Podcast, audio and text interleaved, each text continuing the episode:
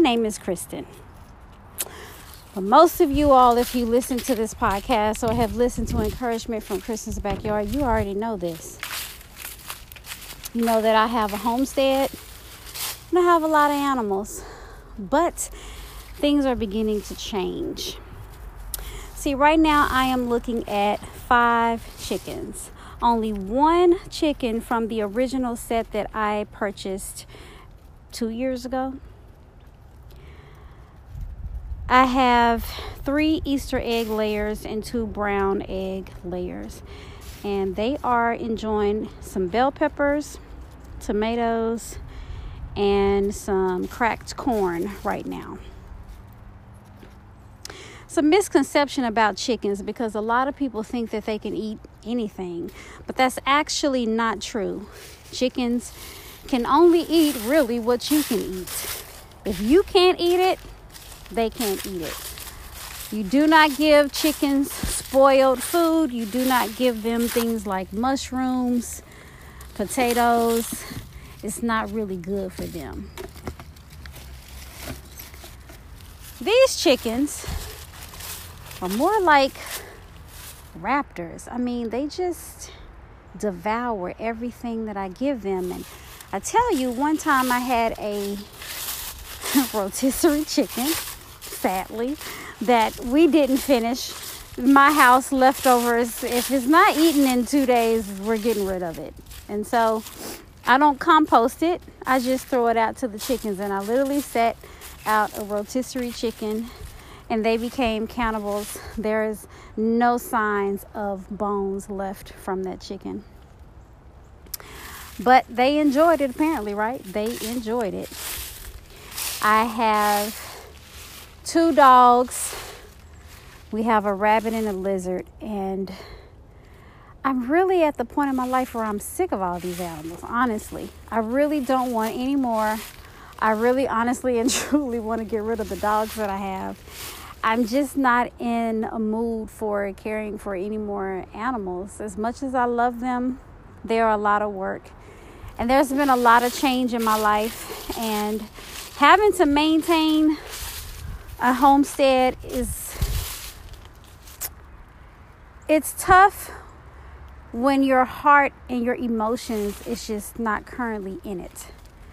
I am managing okay. I do love my chickens. Of all, I don't want to get rid of my chickens. And the dogs that I have, I actually wanted a small dog, like, you know, a Yorkie or something like that.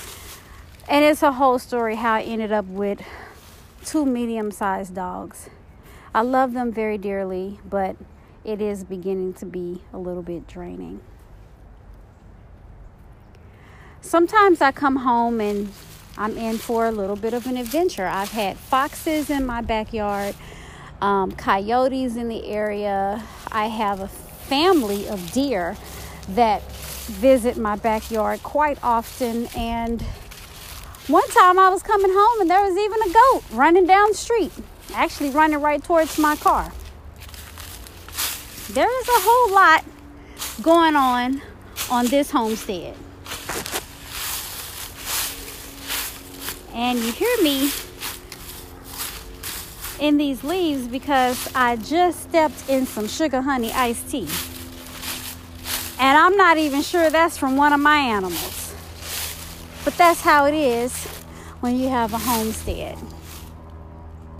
Having a homestead does give me a sense of peace in that it's quiet. You know, I pretty much live in the woods, but I'm right near the city as well. But then also, I'm just really tired of all the animals. as much as I love them, I've stressed that I love them. I'm tired of them. But the one thing I won't get rid of right now, at least, is chickens. Um, the dogs are living on thin ice. They're just, I got one dog that's old and one dog that's only two years old. And I mean, it's a lot of work. But I'm going through a lot of changes. And my changes don't look the way that they did two years ago. Two years ago, I moved in this home and I was happy and excited and thanking God that I finally been in a position to be able to purchase my first home. And now, a lot has changed. A lot of adjustments, a lot of considerations, a lot of emotions, a lot of reflection.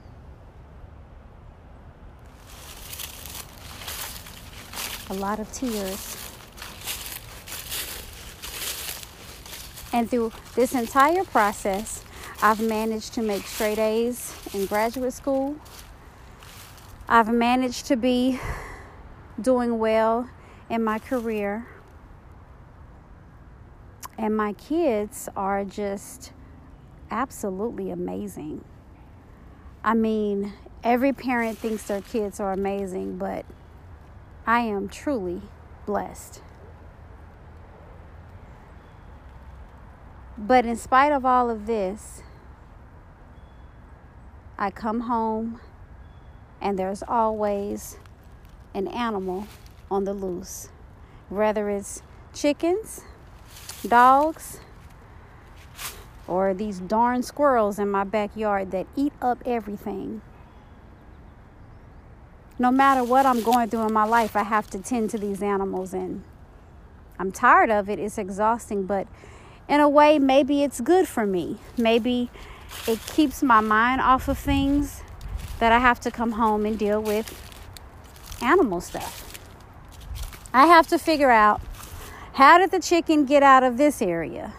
I thought we had safely secured this area. I thought this area was protected from cats, stray cats getting in. And then the squirrel issue, and then there's a big chipmunk issue, and the chipmunks dig holes in the backyard. And when the kids are out running and playing, every now and then their foot slips through a hole. When I first moved here, a man told me that we had sinkholes in our backyard. And I believed him, but as I began to live here, I realized these are not sinkholes, these are darn chipmunk holes. I didn't know that at the time that chipmunks lived underground and that the squirrels were the ones running around in the trees. And there was a lot of things I learned about being out here in the wilderness. I had no plans on coming up with the encouragement from Kristen's Backyard podcast. I didn't know what we was going to do with this large yard. I don't even think I was sold on the yard. I saw the yard as being a lot of work. What I was sold on was the magnolia tree in the front yard because growing up, we always had a magnolia tree in Dallas, Texas. And for the holidays, we would cut off the flowers and we would keep them in the house, and the house would smell like magnolia all the time.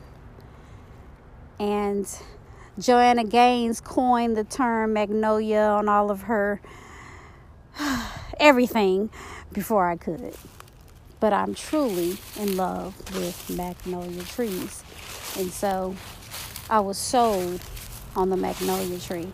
Got in the house and had to do some renovations. Then COVID hit and all of these things happened. I thought, okay, well, we're out of eggs, we're out of this. I've always wanted to know what it's like to farm. Let's figure it out. Let's research it. Let's start doing it because apparently the world is going down, and at the end of the day, we got to eat. I was already putting my finger a little bit into gardening, so that just became even more exciting to be able to have my first garden in my first home. But then sometimes you make changes in, in your life and you think that things in your personal life will get better because of it. But as I was growing in other areas, my personal life and my marriage was still stagnant, still going downhill, still making me unhappy at the end of the day. But I did a very good job covering it up. I did a very good job putting on my happy face and plowing through and being tough and being strong because that's what I was raised to do and that's what life has taught me to do is to be strong. Be strong for my children, be strong for myself, even be strong for all of the animals on the homestead. Because at the end of the day, I got a purpose and I have a vision and work to do. There's so much to be done for the kingdom of the Lord. Because at the end of the day, only what you do for God will last. So I was focused on everything else and not focused on my emotional well being within my marriage. There were so many times I come home and I just wanted to be able to talk to someone that was a companion, and I did not have that. There were so many aggressive situations in the home and abusive situations and fighting and fussing and arguing and going back and forth and going back and forth and it just became exhausting. Then there was a lot of counseling, a lot of pushing, a lot of praying, a lot of sitting down and writing things down and figuring out, well, what do we do now? What do we do in two weeks? What now? What then? What later? And as I'm still trying to get the crap off my foot, it just wasn't enough. Nothing I did was ever enough. And I guess maybe he felt that nothing he did was ever enough. He felt like the walls were closing in on him and the responsibility for him was too much and too great. And though it is for the man, isn't it? So then I begin to feel sorry because, Lord, why would you make this so great for him? If I can carry the burden, I will. I will work two jobs to take care of this family. I will do it all. I will plan the vacations. I will do whatever I have to do so that he doesn't have to feel the pressure of the world and of the family. And while I'm doing this, I'm looking over at my companion watching TV all day, sitting in a rocking chair or a lounge chair and on his phone and flipping through screens and day after day after day, year after year, month after month, month after month, year after year. So then I begin to ask, what is the purpose that you have for this family? What is the vision that you have for this family? You always told me when we got together we would build an empire together. And there was no answers. For months I asked, and there was no answers. Matter of fact, it wasn't even on his mind having a plan for his family. And I began to realize that we were never going anywhere as a family. We were never going to go anywhere because I was following a parked car. And yes, I am being extremely real on this podcast. Don't get too used to it because I may not ever open up about this again all the while still having to go out and make sure these chickens stay in the place where a hawk cannot get them because how many times have I come home and an owl and hawks have been flying around the backyard. As a matter of fact, there is a hawk in the sky right now flying right over me and the tree that's right behind me as I'm recording this podcast is where an owl hoots every single night and has landed just a couple of feet from me at many times where I've been out here with my chickens, just waiting for me to turn my head or go in a direction where he can swoop past me and grab one of these chickens. It is so difficult trying to keep these chickens, in particular, these new millennial chickens I have in this coop. We have a coop, we have a fenced in area there is protection from owls going across this area, but I can't let them roam outside this area because they will get taken. And the only smart chicken is Addison, which is the very one from the first set of chickens I had, who is the oldest. She knows what to do. And if the other ones don't follow her, they are a gunner. And I have had at least three chickens killed in the last nine months. All while trying to finish graduate school, trying to raise my children and be a good wife and work in ministry and do all of these things while also hiding the true pain that I was dealing with because I did not have a companion, although I was married for 14 years.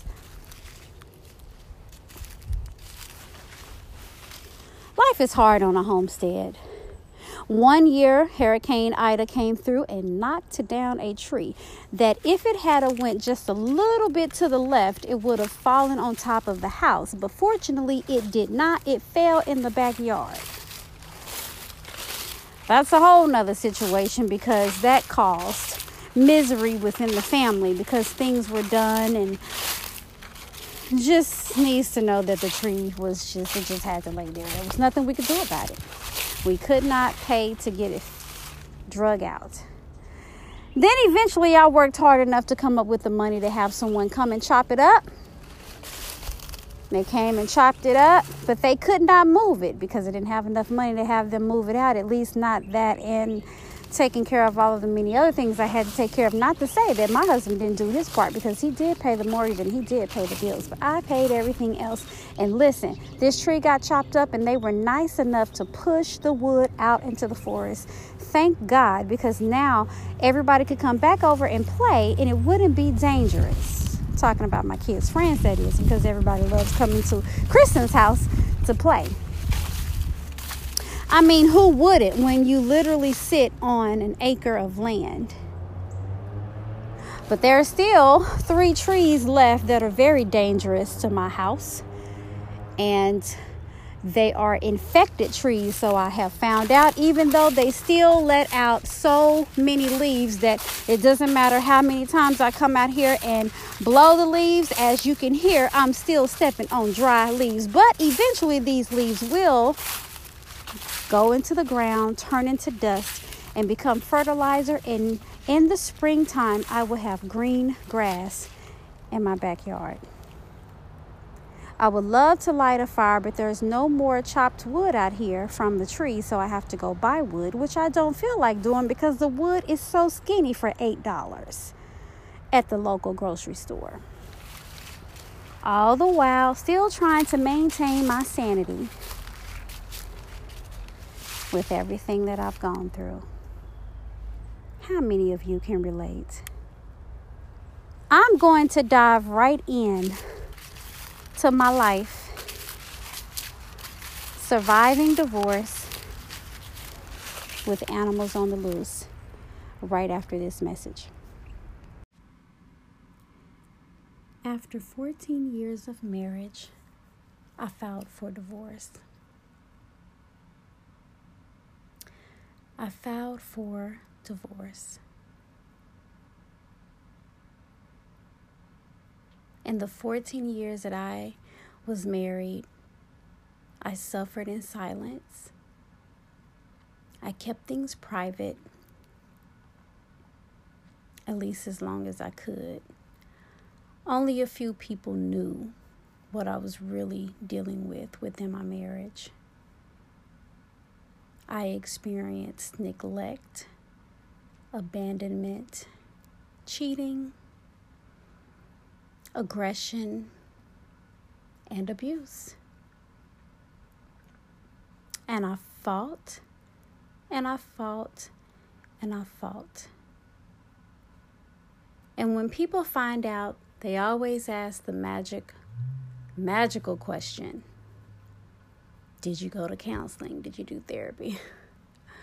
oh my gosh. Why do you ask people that that have gone through a divorce? Most people that go through divorce have gone through counseling. Most people. Women in particular do not get married to end up in divorce. They just don't. And I would probably go as far as to say men don't either. Nobody wants to go through the process of getting married to then later get divorced. Most people want and expect their marriages to last. I sure did. And honestly, I could have kept going. I could have kept the marriage. I just would have been suffering. So, to answer that question for those that say and ask, did you go to counseling? Did you go to therapy? In 14 years, we probably went to counseling 14 times, at least once a year. We did a lot of different kinds of counseling. We did marriage counseling, we did blended family counseling. And anytime there's dysfunction in a marriage, it's typically both people. Both people are at fault for something. But in this marriage, the other party was just not willing to make the adjustments needed to save the family. They he wanted the family. But for whatever reasons, he was not able to make it work. Or refuse to make it work. I question for this podcast just how real and open I should be because, as open as I am, there are still a lot of things that I keep private, especially with my family. It's just not for the public to know. It's really none of anyone's business. So, hopefully, today, any transparency that I do have will be helpful unto you. when you are a Christian and you're going through divorce, there's not a lot of talk about divorce in the Bible. As a matter of fact, it the Bible speaks against divorce. God hates divorce. And he does. He absolutely hates divorce. But just as much as he hates divorce, there's other things that he hates as well. For example, he hates abortion. He also hates anyone that does any harm to children. As a matter of fact, if you are doing harm to a child, it is better to tie a stone around your neck and just simply go dive in the ocean and sink to the bottom.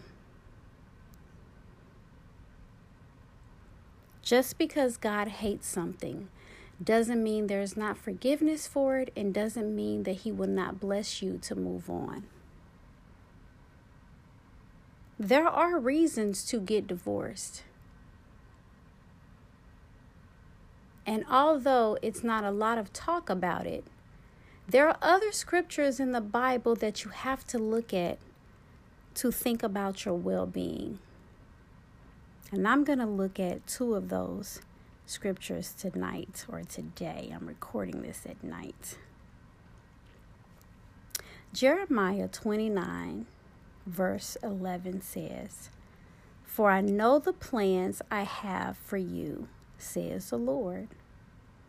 They are plans for good and not for disaster or evil, to give you a future and a hope. If you are in a situation right now, please understand that the Lord knows the plans that He has for you. And if you evaluate the situation that you are in and you find that it does not line up with the plans that God has for you, plans for good and not harm to you, not harm to your family, not harm to your mental health, not harm to your physical body, but to give you a future and a hope. If your future and your hope right now is full of disaster, full of confusion, full of hurt and pain, we're not talking about a disagreement or an argument. We're talking about day after day after day of frustration and pain and your emotions being whipped down to the bone. Is that the plan that the Lord has for you? Ephesians 5 and 25 says, Husbands, love your wives, even as Christ also loved the church and gave himself for it. If you are a wife, and your husband is not loving you the way that Christ loved the church. And you have to go back and examine how Christ loved the church. And then he gave himself for it, he died for the church. You should have a husband that love you. And the same for those husbands out there. Your wife should love you and submit herself to you. But it is a two way street. Anything in the home that is not functioning properly starts with the man. When Adam was placed on this earth, he was given a job. And after he was given a job and a purpose, he was given a wife. He was given a wife. To lead over her and to love her and to be one with her. Everything starts with the man in the home. And I have discovered some interesting things. I have discovered just how true it is that a man controls the environment of the home. My environment was full of chaos. There was hardly any space and any room for peace. And I fought very hard to make my house a home. I fought very hard to make my house a place of peace. And I did accomplish that in a lot of ways. But in so many other ways, my house was full of chaos. And now that I am divorced, I see a complete difference in my children. A complete there's a completely different atmosphere in the home. It's so peaceful. The man controls the environment of the home. The man controls everything in the home. It is not good for a man to control the environment and make the environment unlivable for his family. And the painful part is is sometimes you have relatives that come in the mix and they see things sort of one-sided or they're they are in support of one side. And I'm not saying that necessarily this is my situation, but in general, sometimes family wants you to fight hard, right? And they don't they don't want to lose what they are used to seeing, which is also what the the, the petitioner is going through as well. And sometimes their judgment can be clouded by their desire, that they're not giving you proper advice. No one should stay in a marriage that is abusive in any way. You can be abusive physically, mentally, emotionally, spiritually, but especially physically. A man should not be putting his hands on his wife or his children at, in an act of anger. A man should not be aggressive and handle his wife and his children in a manner of aggression as if that man has to fight. You should not have to fight your wife and your children. You should not have a state of mind where you feel like you're you are always in a battle. And sometimes we do feel that way. I know I have grown up having to fight my way out of situations which is maybe why I married in the same situation unconsciously, not even knowing it at the at the time. Marriage is very very difficult, but it should also be joyous. It should also be loving and warm. And there really should be more good times than bad times. In my marriage, oftentimes I did not feel simply loved. I did not feel loved. I did not feel appreciated. And I fought myself for years wondering what was I doing? Was I not interesting enough? Or maybe I was too this, maybe I was too that. I never felt like I could completely be good enough to make him happy. And when I examine even my previous relationships, they did not work because I could not amount up to the woman that that person wanted me to be. I couldn't be those things. I could only be me. And that was not enough for the, the few people that I was with because I wasn't with many people before my husband. But the few people that I was with, I was not good enough for them. And I'm not saying by just me sitting and thinking about it. I'm saying even by some of them telling me to my face, I want you to be more like this. I want you to be more like that. And so when I went into my marriage, I experienced the same thing. And that was partially me, me not having space and room to grow and be able to see and acknowledge those behaviors and what I was accepting in my own personal life. And so the next time it would be very different. And I'm having to watch to make sure that I don't have those same behaviors. No man should make a woman feel like she's not worth it and she's not good enough for him. At the end of the day, I could rest well knowing, knowing deep in my heart that I was a great wife. I was a good wife. I did my due diligence. I've had time to evaluate it, pray about it, look at it, look in the mirror, look at all the things. And I can honestly say I have peace because I know that I wasn't perfect. Doesn't mean by far that I was perfect, but I was a darn good wife. Darn good wife.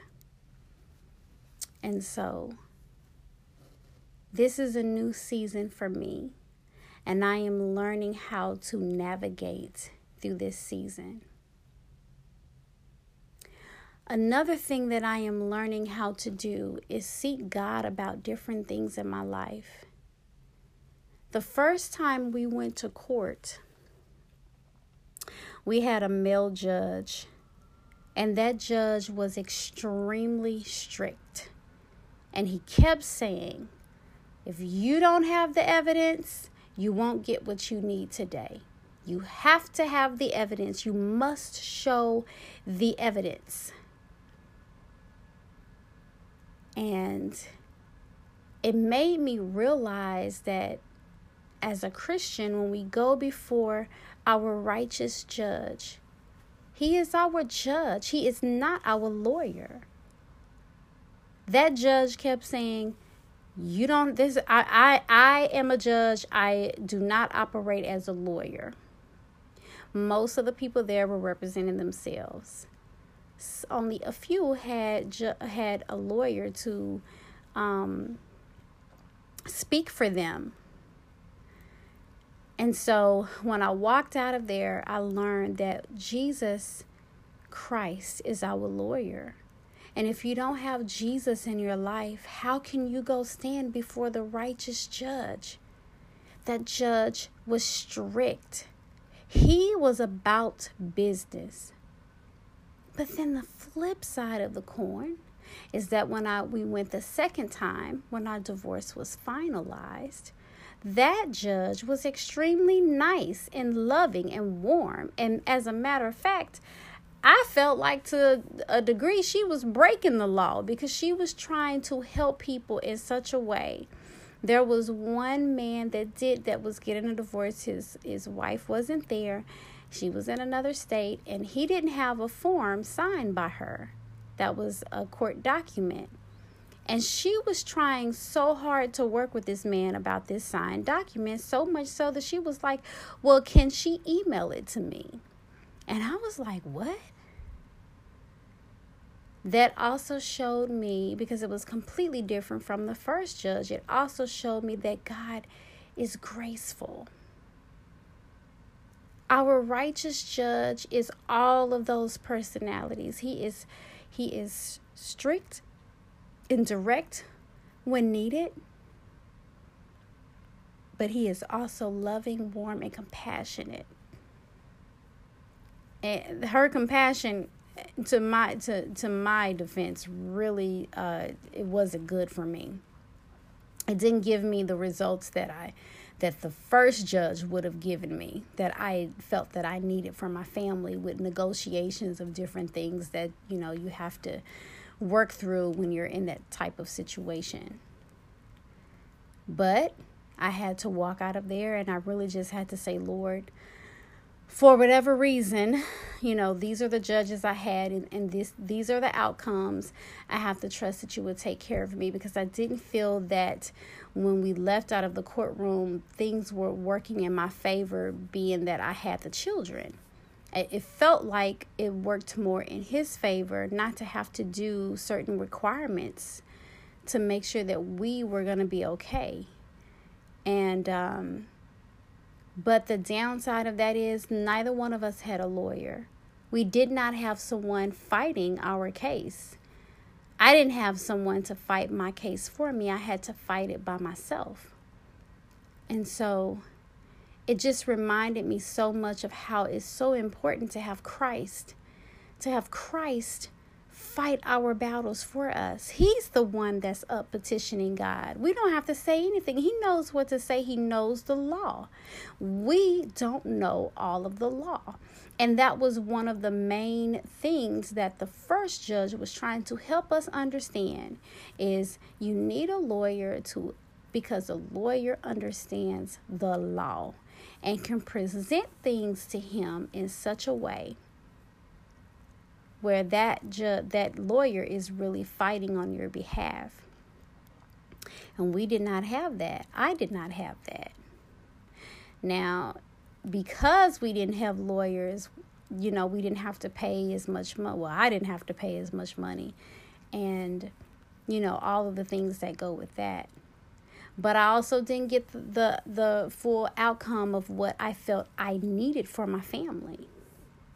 And so it's so important again to have Christ in your life to fight those battles. So, th- what I'm basically saying is throughout this process, I've learned so much from a natural standpoint, but then also from a spiritual standpoint.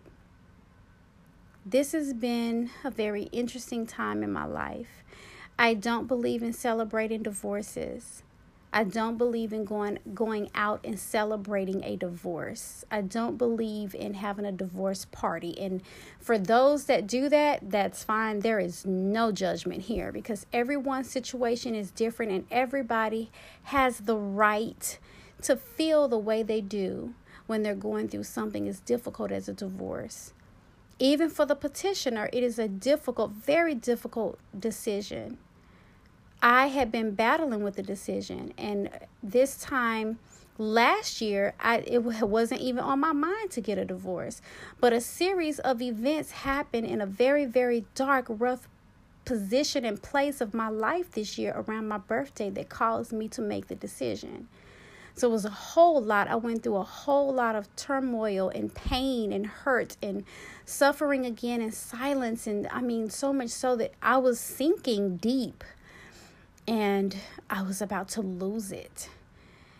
And I just couldn't do it anymore. I just couldn't do it anymore. So for me, it was not a celebration, but I am celebrating a new beginning, a new beginning of my life to see what the Lord still has for me. There are desires that have awakened that I thought were dead, that I thought was just non existent. These are desires that when I'm thinking about the desires I have now, I'm like, oh my God, Kristen, you're insane for even wanting this. It's just really ridiculous, really. You know, the but I didn't realize that I had these desires. You know, there's a lot of things that I can do now, and I don't feel that there is competition or that, you know, someone's really not in support of the things that God is calling me to do.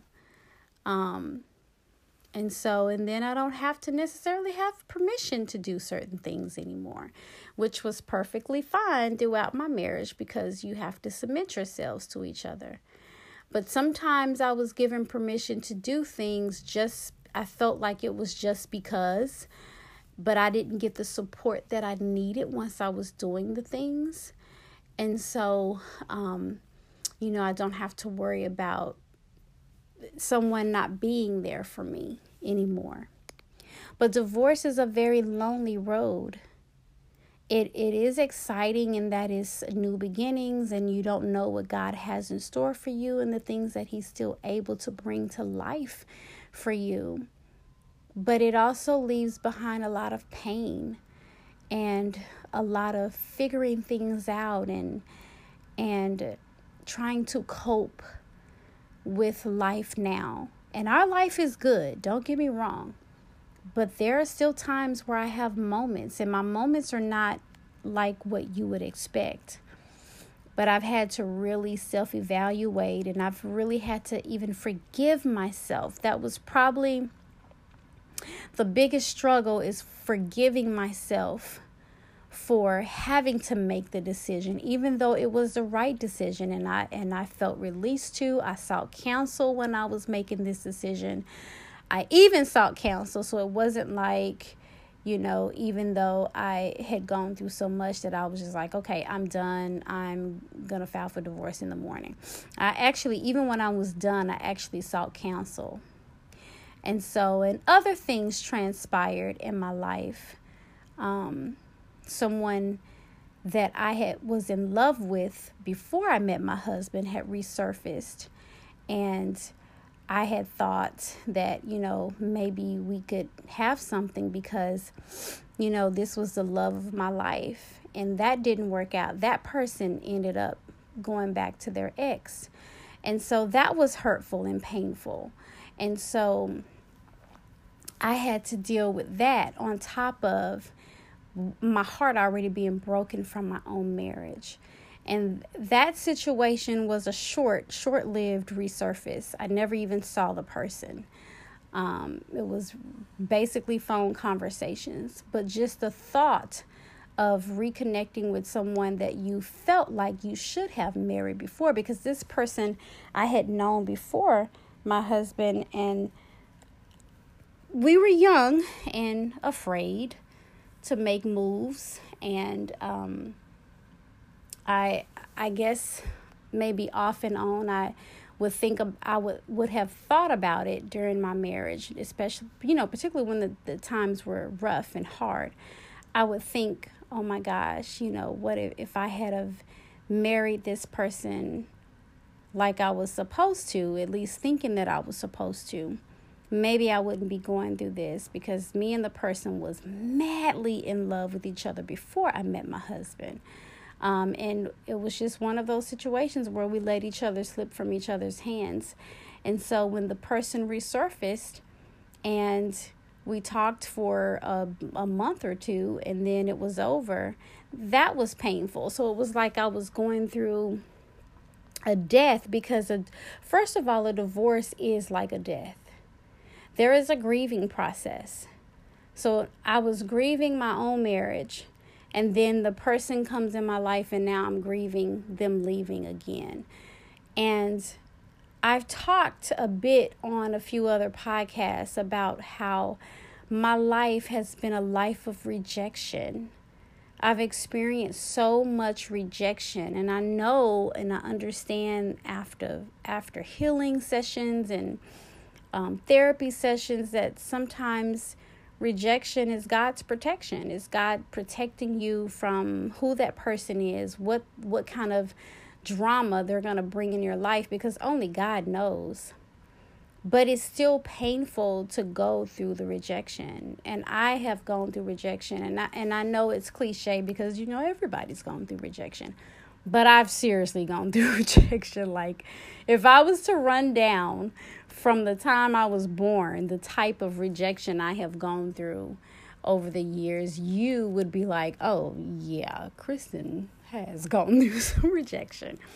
And so it was just very painful to be rejected by my husband throughout the years 14 years of marriage just the rejection the neglect and the abandonment that i experienced in my marriage and still stayed faithful um, and then to to get to the very end and towards the end someone that I was madly in love with resurfaces just to go away. So, you know, it's just very painful. And so um I've had to deal with all of that, with all of that.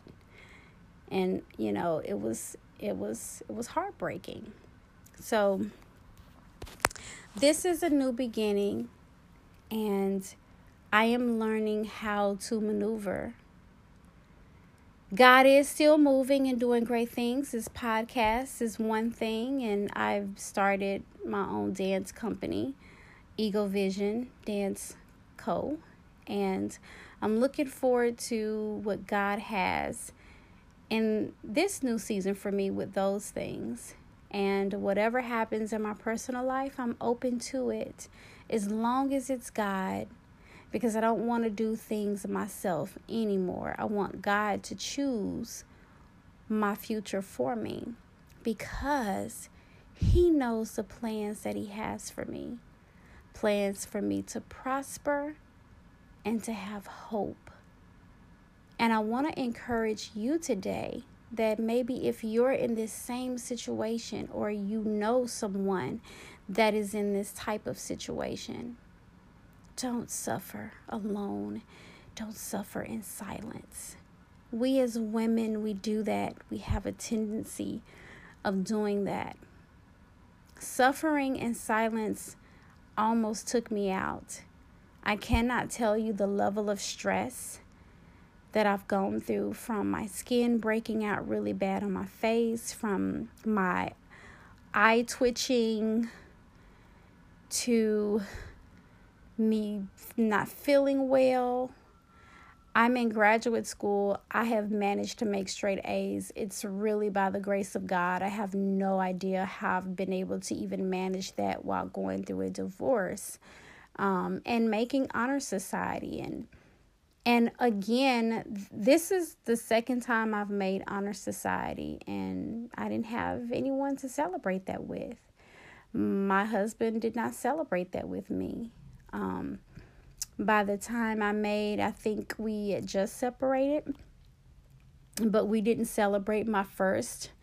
Um, any any major milestone that I've had in 14 years, it was not celebrated. Um, I made Dean's List. Um, these were great accomplishments for me because when I was in elementary, well, uh, not particularly elementary, but grade school period, I barely passed. And matter of fact, my senior year, I did not even get to graduate because I did not pass the math portion of the exit exam. And um, it took a lot of trying and failing and failing and failing and failing and failing. Um, I actually tried to retake that test eight times and I failed it eight times. Just, I have a whole story behind it, but it wasn't until years later after having all three of my children that I decided decided to get my GED and I I did get it. And once I I started college, that first semester in school, I made the honor roll and I made dean's list. I got writing awards as the years went by and I I've had a lot of accomplishments as far as my education. So it's been a really big deal to me to have made these accomplishments because I just I just I wasn't that smart. I was I really struggled in school. So for me to have straight A's to me that's like some light bulbs is going off somewhere because I was just not that smart.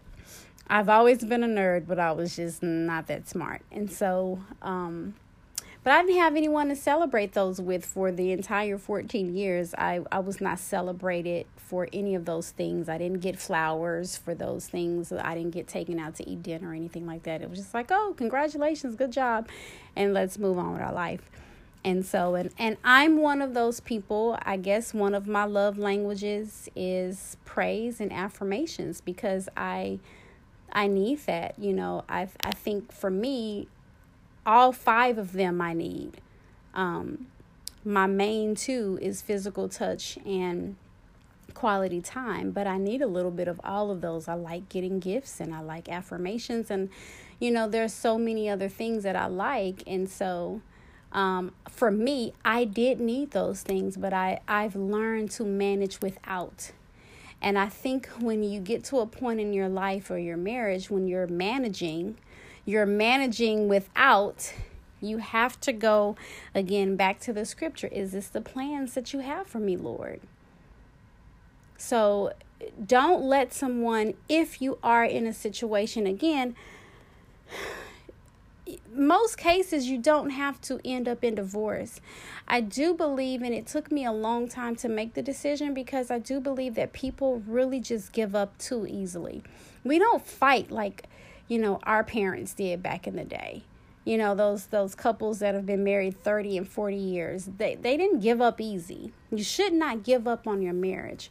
But when you are being mistreated, when when you're being treated a way that is contrary to the word of God, you don't have to go look just for the scripture on divorce. There's plenty other scriptures in the Bible. I've only given you two, but there's way more that would show you that this is not what God has for you. So if you're in a situation and you know of someone or you know of someone in a situation in their marriage where they are completely being abused and neglected and misused and there is nothing that they can do about it because they've done it all. And usually it's one party that doesn't want to cooperate, which is unfortunate because you know a lot of times when people get a divorce they say uh, unreconcilable differences right? But really most situations can be reconciled. You have to operate in the fruits of the spirit. You have to operate in the love of christ. But most people operate out of greed and anger and unforgiveness and you can't operate that like that. I feel more now that I can give marriage advice than I ever could during the time that I was married, than I, that I was married. When you stand before the judge, one of the things that they ask you is, is this marriage uh, reconcilable? Can you fix this marriage? If you say yes, you're not going to get your divorce. But if you say no, you will be granted your divorce. But even when we say no, most probably 99% of the, the time it can be. But it requires at least one party making some adjustments, whether they're minor or whether they're major. And I like to look at the, the, the quality over the quantity of a situation. 99% of the time, it can be worked out. It is fixable, but it's usually one person that does not want to do the work it takes to make it work. And marriage is work. So, if you know someone or if you are in a situation and it's not lining up to the plans that the Lord has for you, his thoughts that he has towards you, if it is not lined up with Christ loving you as he loves the church, you have to sever the tie. You have to break the tie. You cannot live like that. You could, but it's probably going to open the door for the cankerworm and the palmerworm and the caterpillar and all of those other worms to come in and eat away at you and infect you. And you will not be able to live the life that God really has for you. During that time, biblical times, when the Lord was addressing divorce, he had to, the law had to be written because they was doing some foolishness back in those days. There was a lot of things if you look back in the word of God that was done, if you look at the the Israelites and how they were acting and then you look at you know the situations where uh, like in Sodom and Gomorrah, they was doing some dirty, dirty stuff. So these rules had to be put in place because of those things. It's not just an Old Testament now, it's New Testament said in the New Testament. It's not about that. It's about what was going on during that time. And unfortunately, we are st- we are headed back in those same times. But if you think about David and kings during the biblical days, they had multiple wives. Now, God only wanted them to have one wife. Remember, you can go back to Genesis when he when Adam was given Eve. It was one wife. And you are to leave your mother and your father and cleave to your one wife. But the kings had multiple wives multiple wives and what the wives was thinking at the time i don't know because listen i'm not finna share my man with nobody okay it just ain't finna we ain't finna roll like that but that's what kings did. But God still blessed David because he was a man after God's own heart. He never even addressed, at least in the Bible, he didn't. He never addressed the situation of having multiple wives. Solomon, all of these men who had multiple wives. All of the kings had multiple wives. That's just what they did. And so, do not beat yourself up if you have to make that decision. Do not suffer in silence if you have to make that decision. I got to the point where I didn't care about what anybody thought about me. I didn't care, you know, we attend the same church. We we still get together as a family for holidays or whatnot, but you know, it's just when you're in the same church, it can be awkward. But at first, I was concerned about what people would think. But it was a point in the marriage I didn't even care. You know what? Sometimes all that matters is your sanity, having and keeping your sanity. And so at the end of the day, none of those people had go home with me. None of those people had to deal with what I was dealing with, live with what I was living with. They could think what they want. Oh, he's a nice guy. She's a nice girl. Oh, they're such a beautiful couple. We got that all the time. You're such a beautiful couple. You have such a beautiful family. Having no clue the hell that was going on behind closed doors. So you have to get past people. If you want to live and not die and keep your sanity, you have to get over people.